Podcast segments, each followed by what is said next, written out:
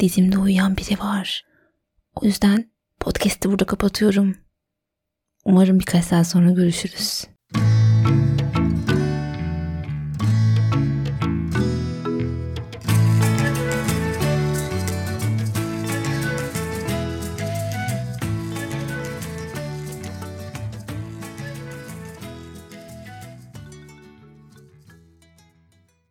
Genel Sesler Podcast'inden herkese merhaba. Kaydı yaklaşık 2 saat önce almaya başlayacaktım aslında. Ama ben hazırlıkları yaparken işte bilgisayarı mikrofonu kurarken benim minik kuşum dizimde uyumaya karar verdi. O uyuyunca da bizim evde hayat duruyor. Herkes sesini kısıyor, adımlarına dikkat ediyor. E böyle bir durumda benim de podcast kaydı almam tabii ki de düşünülemezdi. Onu uyuttum. 2 saat sonra uyandı, gerindi, azıcık yemeğini yedi. Şimdi ben de mikrofonun başına geçtim.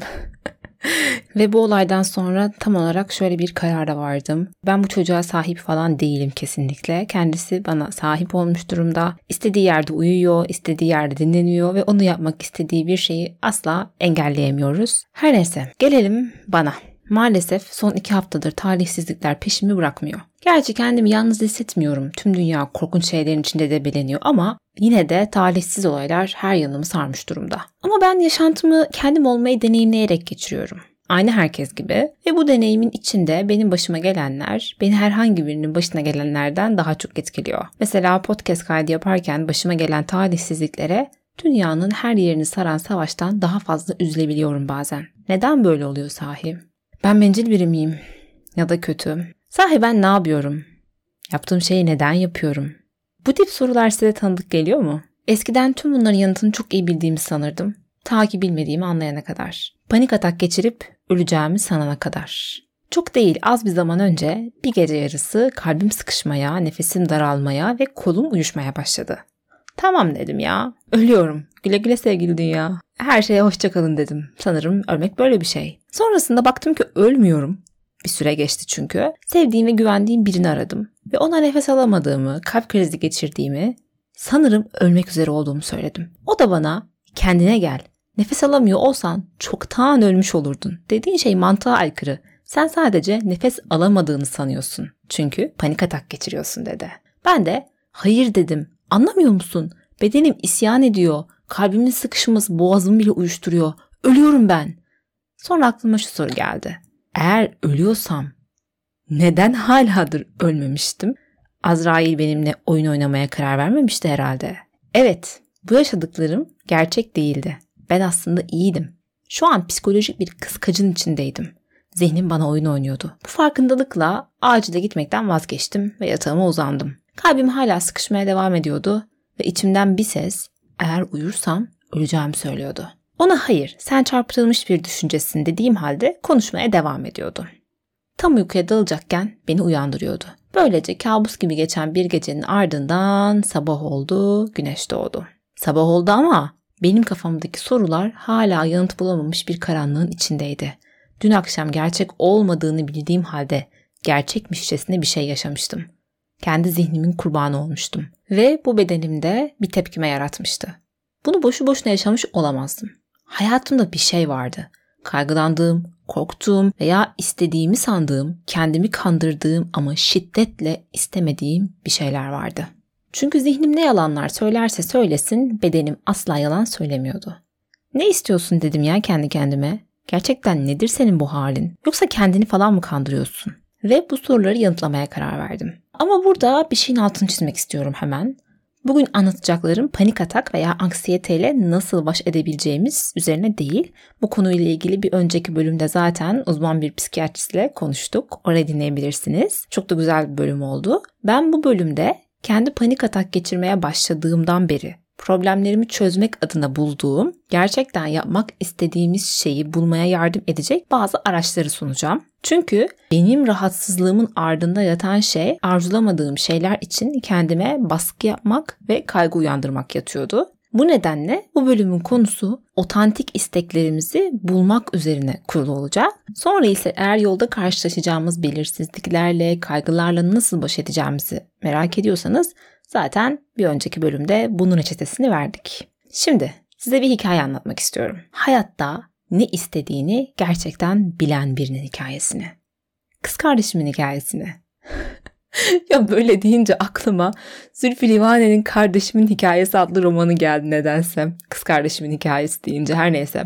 Komik değildi ama ben güldüm. Kardeşim küçükken en çok kıyafet değiştirmeye bayılırmış. Her gün yeni şeyler giydirmesi için annem zorlar eteğinin ve saatinin renk uyumuna kadar her şeye dikkat edermiş. Neden bundan mişli geçmiş zamanla bahsediyorum? Çünkü kardeşimle aramdaki yaş farkı 3 ve çok net hatırlamıyorum onun çocukluğunu şahsen. Ben de küçüktüm çünkü. Öyle bir resimleri var ki mavi eteğine mavi saat, pembe eteğine pembe saat, tokası pembe, her şey uyumlu. Daha çocuktan bile baktığınızda ne kadar böyle giyinmeyi seven, modayla, stille ilgili çocuk olduğunu görebiliyorsunuz. Bunları yaşarken de henüz kendisi 5 yaşlarında, 4-5 yaşlarında falan. Ve te o zamanlarda aklında net bir hayat varmış. O zamandan gelecekte insanlara stil danışmanlığı yapması gerektiğini, moda ile ilgilenmesi gerektiğini biliyormuş. Kız kardeşim sonra büyüdü tabii ki. 18 yaşına geldiğinde iyi bir moda tasarım okuluna girdi. Okula girdiğinde çoktan iyi seviyede dikiş biliyor, tasarımın ne demek olduğundan haberdar bir haldeydi zaten. Okulu birincilikle bitirdi. Okul biter bitmez iş teklifleri almaya başladı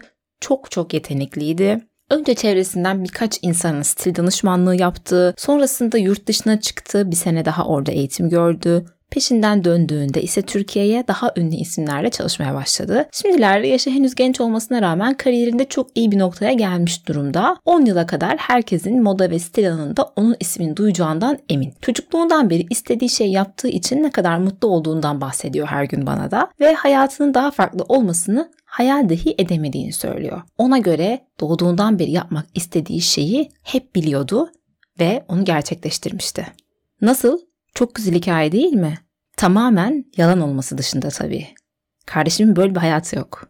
Her ne kadar moda ve kıyafetlerle ilgilenmeyi sevse de şu an tam olarak ne yapacağını bilemez bir halde. Her gün ne istediğini bilmediği için ağlanıyor. Aynı hepimiz gibi. Ve daha temin anlattığım tarzda hikayelerle zaten çok az insana nasip oluyor. Hepimiz sürekli fikir değiştiriyoruz. Ne yapacağımızı bilmiyoruz. Çok severek takip ettiğim bir yazar olan Mark Manson şey demişti. Gelecek planlarımı iç çamaşırımı değiştirdiğimden daha fazla değiştiriyorum. yani benimkisi öyle değil ama e, bence güzel bir e, benzetme olmuş bu. Mesela dün yazılımcı olmayı bile düşündüm ben. Sonra kendi kendime iyice saçmalamaya başladım diyerek konuyu kapattım. Benim gibi sözcüklerle mesut olan, kitaplarından ayrı bir hayat düşünemeyen biri için yazılımcı olmak ancak azap olur. Ama neden aklıma böyle bir şey düşmüştü? Neden bir anda acaba yazılımcı mı olsam diye bir düşünce seline kapılmıştım? Çünkü insan olmam gereği arzuları taklit eden bir doğan var. Ne? Arzuları taklit etmek mi? Evet ama bu konuya birazdan geleceğiz. Önce biraz daha kendi dertlerimden yakınmaya devam edeceğim. Neden mi? Çünkü podcast benim ve burada yapmayı en sevdiğim şeylerden biri sanki dünyanın en büyük sorunu yumuşçasında kendi dertlerimden bahsetmek. Arada sizinkilerden de bahsetmeyi seviyorum ama lütfen kendinizi dışlanmış hissetmeyin. Her neyse biliyor musunuz? Hep böyle daha temin anlattığım kardeşimin hayali hikayesi gibi bir hayata özenmişimdir. Ama çocukluğumdan beri ne yapmak istediğimi bir türlü kestiremedim. Hep oradan oraya savruldum. Çünkü iflah olmaz bir merak duygum var. Bir yerde uzun süre kalamıyorum. Daha fazlasını, daha farklı şeyleri öğrenmek ve deneyimlemek istiyorum. Bir de aynı zamanda dikkat bozukluğum var. Küçükken bunun için ilaç bile kullanmıştım. Bir süre tedavi görmüştüm. Anlayacağınız benim için gerçekten istediğim ve üzerinde uzman olacağım bir konu bulmak çok çok zor. Podcast'in adı da farkındaysanız genel sesler. Bu asla tek bir konu üzerine uzun süre kalamam demek. Ama böyle olunca bir şeyleri başarmak ve uzmanlaşmak imkansız hale geliyor. Uzunca bir süre bu halimden şikayetlendim, dertlendim, üzüldüm, başladığım okulları bitiremedim. Yani itiraf etmek gerekirse Birisine ben gitmek istemedim, diğerinde ailem okumamı istemedi falan filan.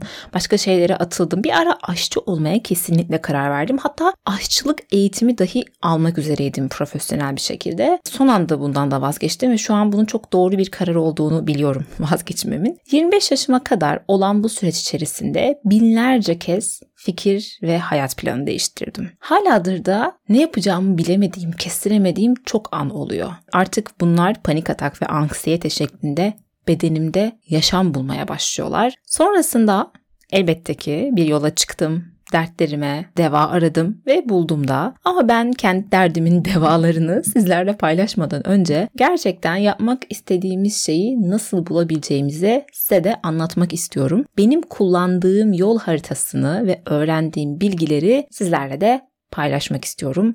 Çünkü her zaman dediğim gibi benim sizden gizlim saklım yok. Sonrasında ise benim kararlarımdan bahsederiz. Öncelikli olarak arzu ve ihtiyaç kavramlarını birbirinden ayıralım istiyorum. Arzu derken aslında istediğimiz şeylerden, hayatta yapmak istediklerimizden bahsediyorum. İhtiyaç bize gerçekten lazım olan şeydir. Mesela Maslow'un ünlü bir ihtiyaçlar piramidi var. Bu piramitte ne der Maslow? Fizyolojik gereksinimler ilk sıradadır. Yani nefes almak, yemek yemek, su içmek, cinsellik gibi. Sonrasında güvenlik gereksinimleri gelir. Sonrasında ait olma gelir. Sonrasında saygınlık gereksinimi gelir. En sonunda da kendini gerçekleştirme gereksinimi gelir. Bunlar bizim ihtiyaçlarımızdır. Ama arzu ihtiyaçtan farklı olarak iyi olarak algıladığımız ama bunun için herhangi bir fiziksel veya içgüdüsel temeli olmayan şeylerdir. Mesela şöyle örneklendirelim bunu. Sevgilinizden bir mesaj gelmesini beklemek, her seferinde içi çiğ kalan o keki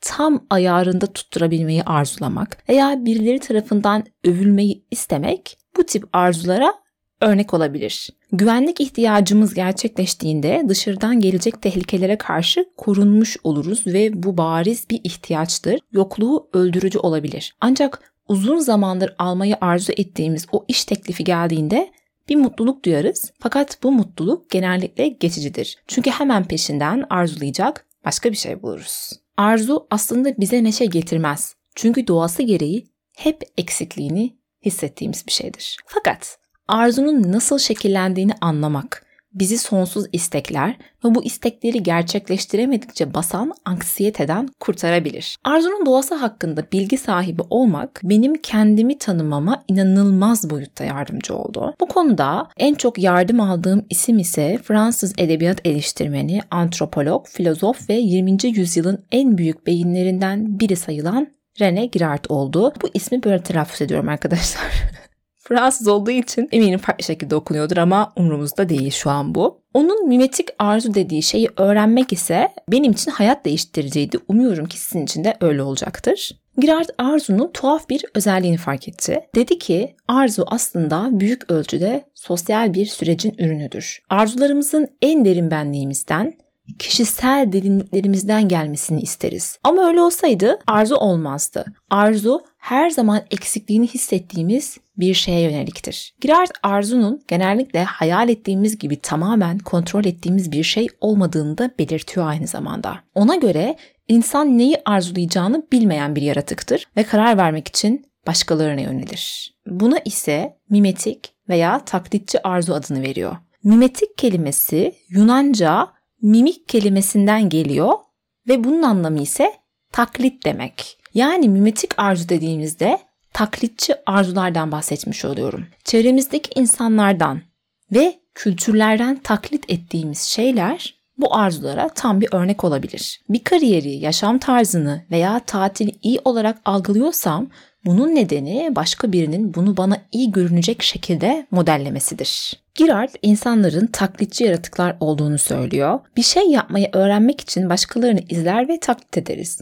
Başkalarından öğrendiğimiz en temel şeylerden biri de isteyeceğimiz şeydir. Yeme, içme, barınma, seks gibi temel şeylerin dışında herhangi bir şey olan karşı arzumuz DNA'mıza kodlanmış değildir. Büyürken diğer insanları izleyip neyi arzulamamız gerektiğini öğreniriz. Girard'ın iddiasına göre arzunun gerçek kökü asla sahip olmak istediğimiz nesnelerde veya deneyimlerde değildir. Arzunun kökü gerçekte arzu ettiğimiz deneyim veya nesneleri istemeyi öğrendiğimiz kişiyle ilgilidir. Ve Girard bu insanlara mentor yahut model diyor. İşte bizim de gerçekten istediğimiz şeyi bulma yolunda ilk ipucumuz bu olacak. Rene Girard ile ilgili bir şey daha söylemek istiyorum. Kendisi Peter Thiel'in akıl hocasıymış. Peter Thiel ise PayPal'un kurucularından ve Facebook'un ilk büyük yatırımcılarından birisi. Önemli bir iş insanı ve Sıfırdan Biri isimli gerçekten çok iyi bir kitabı var okumanızı tavsiye ederim. Özellikle yeni bir iş kurmak istiyorsanız, yeni bir şeyler e, yapmak istiyorsanız. Peter Thiel Girard için diyor ki onun sayesinde Facebook'un gücünü diğerlerinden önce gördüm ve aynı zamanda tatmin edici olmayan kariyerimi değiştirerek mimetik yani taklitçi sürüden kurtuldum. Kendim için düşünmeye ve diğer insanların arzularının ürünü olmayan projeler üstlenmeye başladım. Gerçekten de Girard'ın bu taklitçi arzu öğretisi pek çok insanın hayatını değiştirdi ve onun arzu duyduğumuz şeyin bir nesne veyahut da deneyimle değil de o nesne veyahut da deneyimi bağdaştırdığımız insanla ilgili olduğunu söylediği bu kuram gerçekten çok önemli bana da soracak olursanız. Bununla ilgili yapabileceğimiz ilk şeylerden biri isteklerimizi etkileyen insanları belirlemek elbette. Yani arzu etmeyi kimlerden öğrendik? Bugünlerde taklitçi arzunun en yoğun olarak yayıldığı yerlerden biri elbette ki sosyal medya. Bu nedenle sosyal medya üzerinden bir örnek vermek istiyorum. Diyelim ki kendinize yeni bir mutfak robotu almayı istiyorsunuz. Kendinizce bunun için geçerli sebepler sıralıyorsunuz.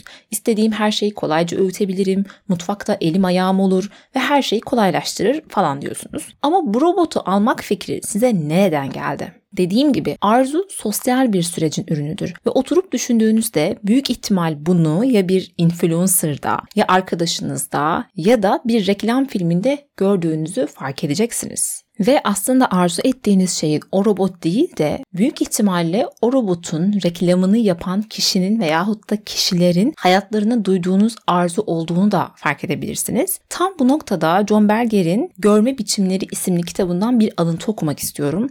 Bu kitap benim gerçekten favori kitaplarımdan biri ve aynı zamanda John Berger ne yazsa okuyacağım biri. Aşırı derecede seviyorum. Bundan önce de birkaç kitabını zaten tavsiye etmiştim. Kendisi reklamlarla ilgili bir şey yazmış. Diyor ki Reklamın amacı seyircide içinde bulunduğu yaşamdan bir ölçüde memnun olmadığı duygusunu kamçılamaktır. Toplumun yaşamında değil, kendi özel yaşamında bir eksiklik duymalıdır seyirci. Reklam seyirciye sunulan nesneyi aldığında yaşamın daha iyi olacağını söyler. Ona içinde bulunduğu yaşamdan daha iyi bir yaşam önerir. Yani bundan öncesinde de belirttiğim gibi arzu bizde olmayan şeye karşı duyulan bir şeydi.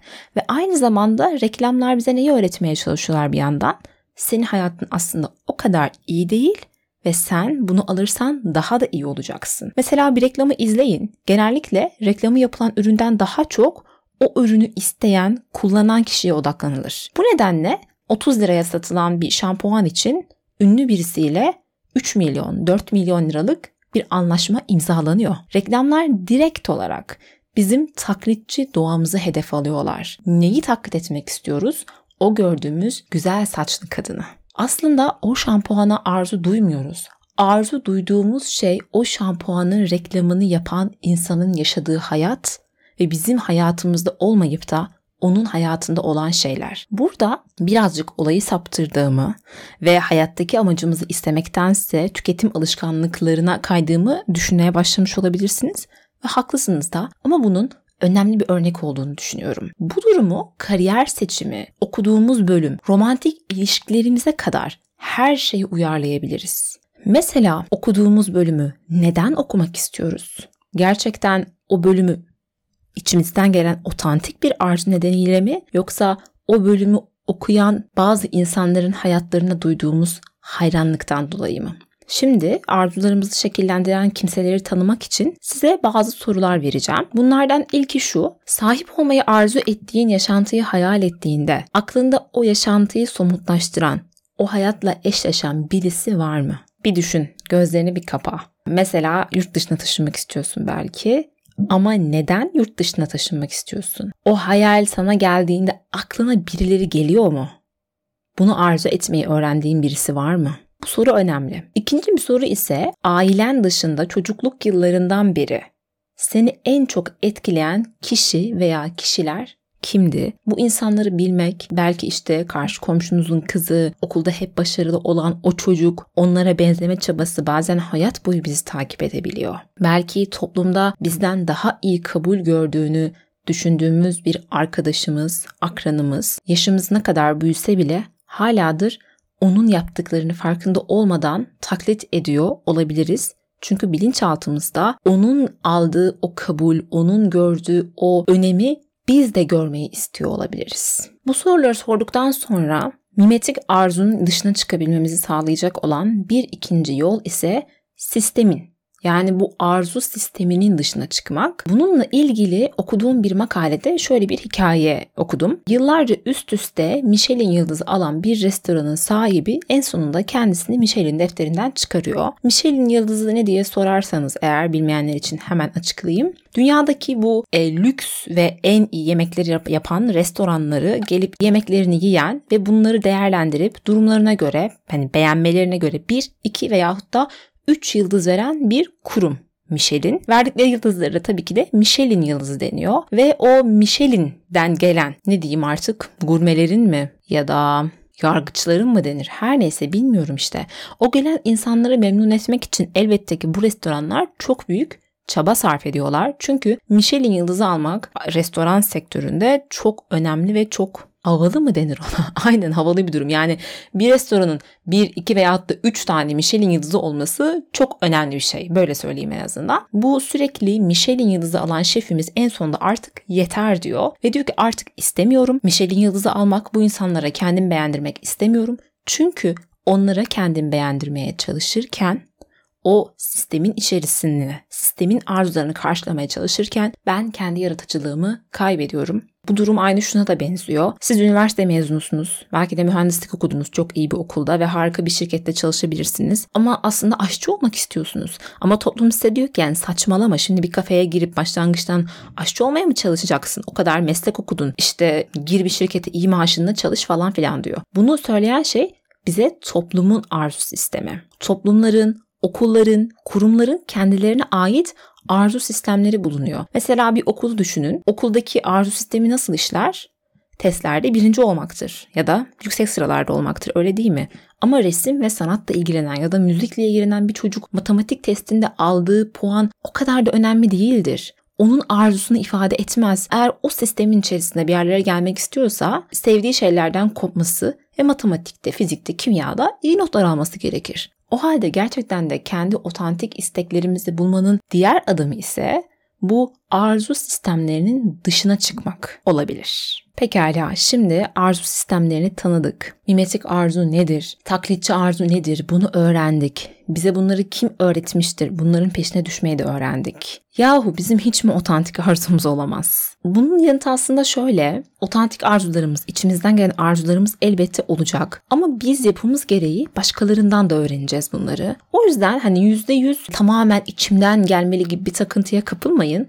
Başkalarından da gördüğünüz, öğrendiğiniz şeyler olabilir ve bu çok normal. Ama çoğunluklu olarak kendi arzu sistemlerinizi yaratmak, kendi isteklerinizi, kendi yolunuzu bulmak size hayatta daha doyumlu bir yaşam biçimi sunacaktır. Bununla ilgili okuduğum şeylerde en sık karşılaştıklarımdan biri şuydu. Diyorlar ki davranışlarının altında dini veya felsefi bir değeri olan insanlar taklitçi arzulardan daha az etkileniyorlar. Yani kendi hayat felsefeleri, kendi yaşam biçimleri, zihinlerini oturttukları bir vizyonları olan insanlar oradan buradan gelen taklitçi esintilerden daha kolay sıyrılabiliyorlar. Hayatta yapmak istediğimiz şeyleri bulmamıza yarayacak. Bizim kendi belki de felsefi sistemimizi oturtmamıza yarayacak birkaç soru paylaşmak istiyorum sizinle yine. Bu bölüm farkındaysanız yanıtlardan daha çok sorularla sizin aranızdayım.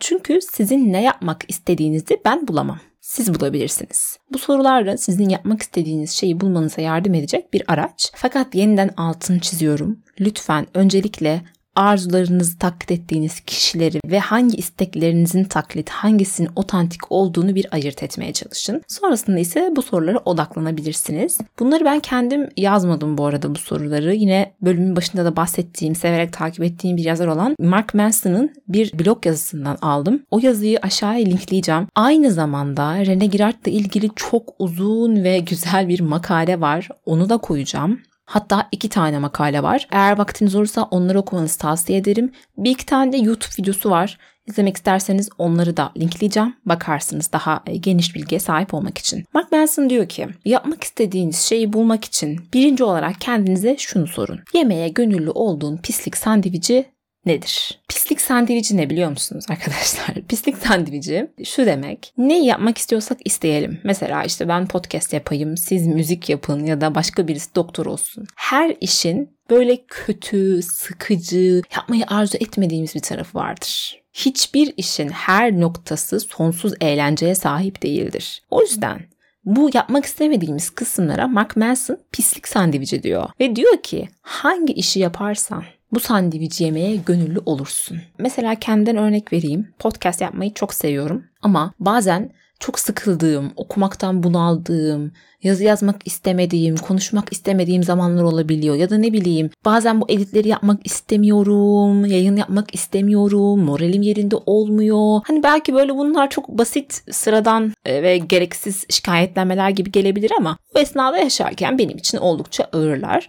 Ama ben bu işi totalde yapmayı sevdiğim için bu işin bana getireceği o diğer sıkıcı rutinleri de kaldırmayı kabul ediyorum. Aynı şekilde mesela bir sınava hazırlanırken de kazanmak istediğim bir şey var ve sınava hazırlanma süreci gerçekten rezalet. Yani çok sıkıcı. Test çöz, test çöz, test çöz. Ne yapacaksın? Sıkılıyorsun. Konular saçma geliyor. Öğrenmek istemiyorsun o konuları. Ama sonuçta bir şey elde edeceksin. Ve bu da o şeyi elde etmek için yemen gereken pislik sandviçi. Yemeğe gönüllü olduğunuz pislik sandviçi hangisi ise aslında sizin gerçekten yapmayı arzu ettiğiniz şey de oradakisi olabilir. İkinci soru ise sana yemek yemeyi ve tuvalete gitmeyi unutturan şey nedir? Aslında ben bunu şöyle de çevirdim. Seni akışa sokan şey nedir?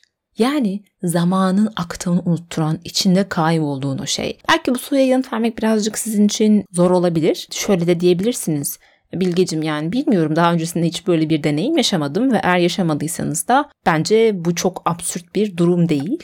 Onun yerine kendinize şu soruyu sorun. 8 yaşındaki halimin yaparken en zevk aldığı şey neydi? Bence bunu bulabilirsiniz. Mesela ben e, küçükken kitap okumayı ve okuduğum kitapları kardeşime anlatmaya bayılırdım. Kız kardeşim bana hatta şöyle diyor. Senin yüzünden profesyonel bir dinleyici oldum. Benim okuduğum kitapların hiçbirisini okumadığı halde küçükken e, her birinin konusuna tamamen hakim. Çünkü sevdiğim iki aktivite vardı. Okumak ve okuduklarımı anlatmak. Tek dinleyicim ise kız kardeşim olduğu için onun başının etini yiyordum. Yani saatlerce koltuğa oturtturup karşısında anlatıyordum, anlatıyordum, anlatıyordum. Artık böyle sıkılıyordu, mahvoluyordu, gitmek istiyordu, izin vermiyordum. yani bu şekilde ona eziyet ediyordum. İnanın aradan yıllar geçti. Artık ben 25 yaşındayım, o 22 yaşında ve haladır. Yanına gidiyorum ve 2 saat bir şeyler anlatıyorum ve artık şey diyor. Abla seninle e, harcamam gereken vaktin sonuna geldik. Gider misin?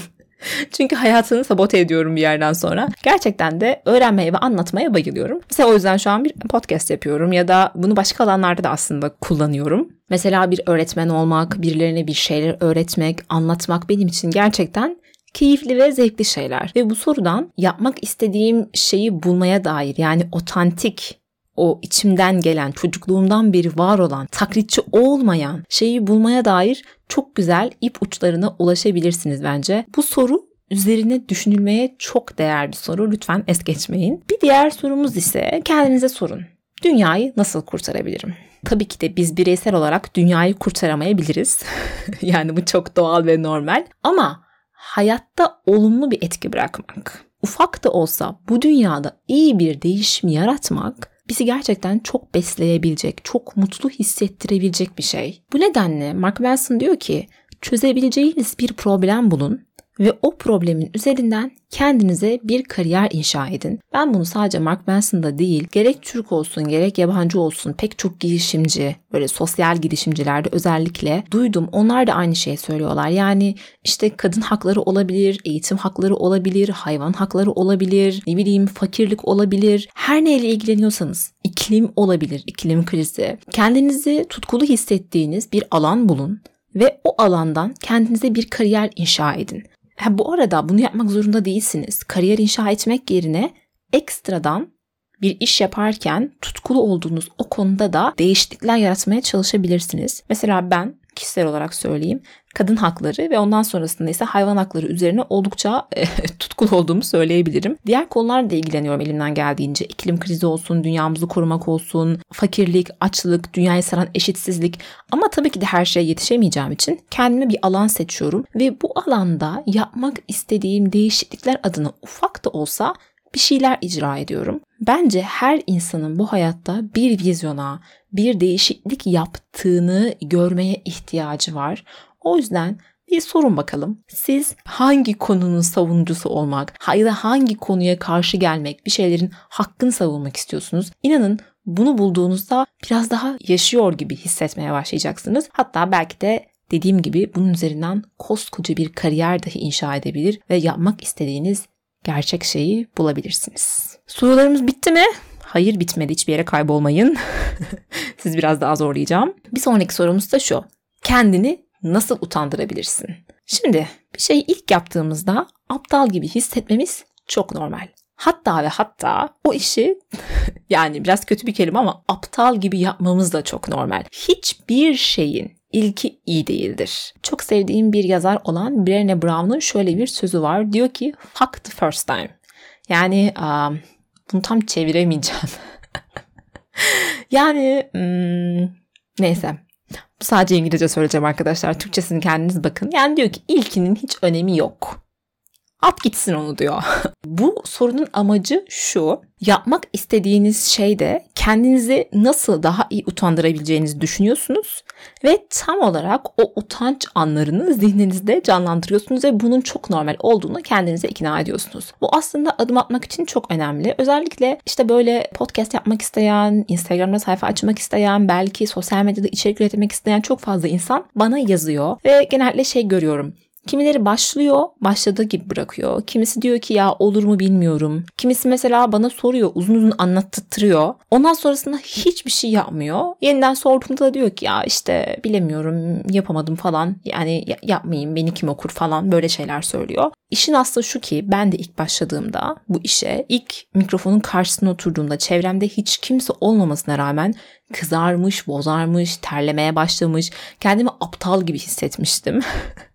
Ve size bir sır vereceğim. Ben podcast'ten önce iki tane daha podcast başlattım. Her birine bir bölüm attım. Ondan sonra adlarını beğenmediğim için ikisini de bıraktım. Aslında benim üçüncü podcast'ım. Diğer ikisini bulamayacaksınız. Hiç ümitlenmeyin. Zaten bir bölüm ya da iki bölüm olması lazım onlarda. Kendimi aptal gibi hissediyordum ve her seferinde artık yapmak istediğim şeyi erteliyordum. Her neyse gün geldi artık bu genel sesleri başlattım. İlk bölümü attım ama nasıl böyle ağlıyorum ortalıklarda. İğrenç oldu falan rezil oldu. Rezil olduğum kişi de bu arada dinleyen dört arkadaşım. Başta kimse dinlemiyordu çünkü. Ama şimdilerde o zamana baktığımda aslında utanmamın, aptalca bir şey yaptığımı düşünmemin çok normal olduğunu görüyorum. Çünkü deneyimsizim ve ilk defa yapıyorum. Yani bu çok normal. e, lütfen bu şekilde hissetmekten kaçınmayın ve korkmayın. Bir diğer sorumuz ise bir yıl sonra öleceğini bilsen şimdi neler yapmaya başlardın ve öldüğünde nasıl hatırlanmak isterdin? Şu an bir sene sonra öleceğini sana sorduğum an aklına ilk ne geliyor? Belki onun için çalışmalısın. Benim aklıma seyahat etmek geliyor. Benim seyahat etmeye karşı ciddi bir korkum var. Aynı zamanda müthiş de bir isteğim var. Belki de artık ufak ufak bir yerlere seyahat etmeye başlamanız gerekiyordur. Ya da yaptığınız işte kazandığınız parayı boş şeylere değil de daha çok deneyimlerinize harcamaya başlamanız gerekiyordur. Burada hani yapmak istediğiniz şeyi bulmaktan kastım illa bir kariyer inşa etmek ya da yeni bir meslek bulmak değil. Belki bunlar deneyimler de olabilir ve bence bu sorunun tam olarak da bu deneyimleri bulmak için kıymetli olduğunu düşünüyorum. Son sorumuz ise şu. Birisi bugün kafana silah dayasa ve dese ki gün içerisinde eve giremezsin. Kesinlikle dışarıda olacaksın. Ve dışarı öyle kafelere gitmek, Facebook'ta, Instagram'da takılmak falan da yok. Bir şeyler yapacaksın. E, gün boyu dışarıdasın. Ev yok, Başka hiçbir işin yok bu arada. Tembellik yok, kafelerde takılmak yok. Ne yapardın? Nereye giderdin? Mesela bir seminere mi giderdin? Ya da ne bileyim bir dikiş nakış kursuna mı giderdin? Yüksek lisans yapmak için üniversiteye mi başvururdun? Bir konsere mi giderdin? Bunu düşündüğünde kendini nerelerde vakit geçirirken görüyorsun. Belki o vakit geçirmeyi arzu ettiğin yerlerde senin otantik isteklerine dair bazı ipuçları barındırıyor olabilir. Evet sorularım buraya kadardı. Oldukça böyle soru soru bir bölüm oldu farkındayım. Ama dediğim gibi yapmak istediğiniz şeyi bulabilecek tek insan sizsiniz. Bu nedenle bu bölümde yanıtlardan daha çok sorular var. Gelelim şimdi ben nasıl kararlar aldım bu sürecin sonucunda. Bu arada hemen eklemek istiyorum. Artık panik atak geçirmiyorum. Bir süre geçirdim yani birkaç gün üst üste geçirdim. Sonra bir hafta sonra yeniden geçirdim. Fakat hani bu sorulara yanıt verdikten sonra biraz daha sakinleştikten, kendi yapmak istediğim şeye dair daha net görüler elde ettikten sonra o kaygı, güvensizlik, panik atak durumu gerçekten iyileşti. Benim bulmam gereken şey demek ki buymuş. Şöyle kararlar verdim kendi kendime. Dedim ki Öncelikli olarak bir süre boyunca sosyal medyada çok fazla vakit geçirmek kesinlikle yok. Yok yani artık o iş bitti. Elbette ki et genel sesler podcast hesabına Instagram'da içerik üretmeye devam ediyorum. Ama onun dışında yani çoğu şeye bakmamaya çalışıyorum. Çünkü dediğim gibi bu mimetik arzularımızı çok fazla ateşleyen bir yer sosyal medya. İnsanlarla sürekli bir şeyler görüyoruz ve taklit ettiğimiz dahi anlamadan o istekleri istemeye başlıyoruz. Bunun tehlikeli ve yıkıcı olduğunu düşünüyorum. En azından bir süreliğine bu duruma ara vereceğim. Bir diğeri ise ne zaman bir şeyi istesem içimden o istekle özdeşleşen biri var mı? Bunu bana öğreten kim var diye bakmaya karar verdim. Yani bundan sonra isteklerime sadece istek olarak değil de arkasında yatan bir insan ya da e, başka bir şey var mı diye de sorgulamak planlarım arasında. Son olaraksa verdiğim bir diğer karar beni rahatlatan hayat felsefem üzerine daha fazla düşünmek, yaşam amacımı daha sağlam temeller üzerine kurgulamak istiyorum. Zaten kendime ait bir yaşam felsefem olduğunu kesinlikle düşünüyorum. Ama henüz yaşımın da genç olması ve deneyimimin de az olması hasebiyle çok da böyle sağlam olduğuna inanmıyorum artık yaşam felsefemin. Bazı oturan şeyler kesinlikle var ama oturmayan şeyler de var. Hatta Hayat Yaşamaya Değer mi isimli bir bölüm çekmek ve orada birazcık kendi yaşama bakışımdan, hayatı neden yaşamaya değer bulduğumdan birazcık bahsetmek istiyorum. Ama o bölümü hazırlamadan önce elbette ki biraz daha çalışmam, kendi felsefem üzerine düşünmem lazım. Tabii ki de hayat felsefesi dediğimiz şey her zaman değişebilecek, evrilebilecek bir şey. Yani bu esnek olmalı. Asla benim böyle bir yaşam biçimim var ve ben bundan başkasını yaşamam gibi muhafazakar bir noktada dindarcı bir bakış açısına karşıyım. Ama hani o esnekliğin de içerisinde ayaklarımı yere bastıran, bir şekilde yaşamıma perspektif sağlayan bir hayat görüşüne, felsefeye ya da inanca, siz her ne diyorsanız sahip olmak bence çok güzel bir şey. Bu da benim verdiğim bir diğer karar oldu. Son zamanlarda birazcık felsefe kitaplarına kendimi kaptırmış bulunmaktayım. Bu nedenle yeni şeyler görüyorum ve son kararım ise şu oldu arkadaşlar. Birazcık daha okumaktansa deneyimlemek istiyorum. Yani genel olarak şu yaşıma kadar çok fazla okumaya yoğunlaşmışım. Çok fazla kendimi bu konuda zorlamışım hatta. Hani sevmenin ve zevk almanın dışında. Üniversite okumak istediğimi biliyorsunuz. Belki e, bu hayalimi bir sene erteleyebilirim. Henüz tam kesin karar vermedim. Bir alan açmak, şöyle bir senelik evden uzaklaşmak, tek başıma ya da sevdiğim bir insanla farklı şehirlere gitmek. İlla hani bu yurt dışı olmak zorunda değil bu arada. Asla böyle bir kısıtlı bir yapıya sahip değilim. Çünkü hani ekonomik durum da belli. Yurt dışına gidip yaşamak şu an için benim için çok olası gözükmüyor ama Türkiye içinde farklı bir şehre de gidilebilir. Bu fikri de İlber Ortaylı'nın son okuduğum kitabından aldım. Belki Türkiye'nin farklı şehirlerine gidebilirim. Farklı yerlerde bir süre yaşayabilirim. Bu kadar çok okumaya birazcık ara verebilirim ve yeni insanları hayatıma davet edebilirim. Bunlar şimdilik aldığım kendi otantik isteklerimi bulmak üzerine oluşturduğum bazı şeyler. Kendimi çok daha iyi hissediyorum. Çok daha az sınırlanmış hissediyorum ve daha özgün hissediyorum. Umuyorum ki siz de böyle hissedersiniz. Ve lütfen şeyi de unutmayın. Bir dönem istediğiniz şeyleri bulduğunuz düşünürsünüz, kuş gibi hafiflersiniz, iyi olursunuz. Sonra bir dönem bu durum değişebilir. Çünkü hayat böyle. Hiçbir şey kalıcı değil. Hiçbir şey sonsuza kadar iyi gitmiyor. Bazı şeyler değişiyor, dönüşüyor, yıkılıyor, yeniden inşa ediliyor. Ama her ne olursa olsun içinizde otantik ve özgün olan bir parça var hepimizde var ve bilinçli bir farkındalıkla, istekle, arzuyla, bakın arzu dedim, istek dedim yine, o noktaya ulaşılabilir, dokunulabilir ve bu şekilde daha mutlu bir hayatın kapıları açılabilir diye inanıyorum. Bu arada bir şey söyleyeceğim. Bu bölüm çok güzel oldu. Benim için en azından. Kendi kendime çok sevdim bu bölümü. Umarım siz de seversiniz. O halde Şimdilik bölümü kapatıyorum. Eğer bana ulaşmak isterseniz her zaman mail atabilirsiniz. Instagram'dan et genel sesler podcast ismiyle ulaşabilirsiniz. Hepinizi çok seviyorum. Kendinize iyi bakın. Hoşçakalın.